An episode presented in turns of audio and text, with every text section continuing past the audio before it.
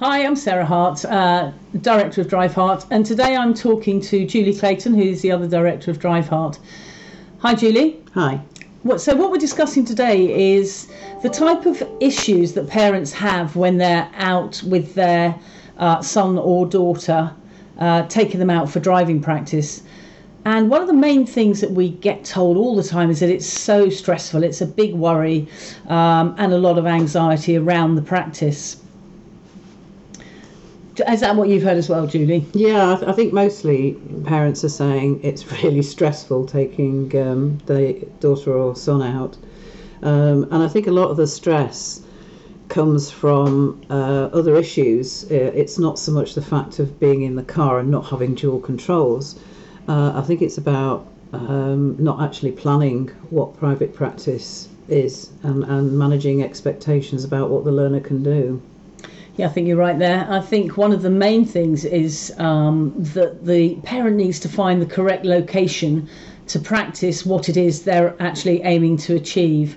So very often they'll be heading into the wrong locations, uh, and things will start to unravel very quickly. So it's a really good idea, if you can, to liaise with your instructor um, to actually discuss with them what does the what does the young person need to practice, where's a good place to practice it, and get some tips on how to practice it. So sort of planning ahead, really. Yeah, um, I think the other thing I found is that sitting in the back, um, observing some parents supervising driving practice, is that they, they simply don't manage the speed, um, the speed on approach to junctions, or the speed on about uh, on a, approach to roundabouts. It all seems to be very fast and last minute.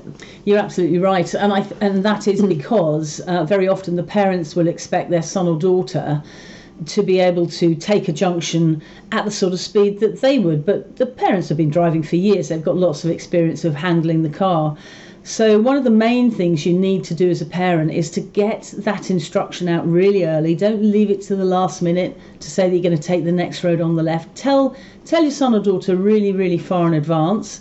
Give them time to slow down and expect them to slow down a lot more and a lot earlier than you as a parent would. So it's all about early instruction, get the speed down. Yeah, and in practice, I think I've found that giving them a sort of um, a target. So if you're expecting um, a young learner uh, to approach, say, a, a junction or a roundabout, and you're expecting them to do their mirror and signal procedure eight to ten car lengths before, your instruction needs to be about 20 car lengths back to give them time to listen to what you're saying and asking them to do, respond, and then sort of move into the mirror signal position, speed, and looking process. Yeah. So it really is about stepping it back. That you know, 20 car lengths. You're the supervisor. Think about a very clear instruction.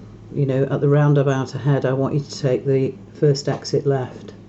Yeah, exactly that. Um, and also remember that when you give an instruction to a learner driver, as Julie's just said, you give the instruction, and then there's a bit of time lag while they absorb the instruction, and then another time lag while they think about how to carry out what they need to do.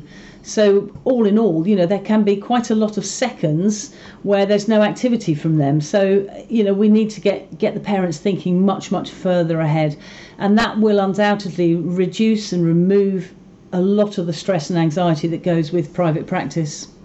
Yeah, I think um, planning it is is a, is a good thing. Reducing the speed and expectations uh, is the other point we've been talking about.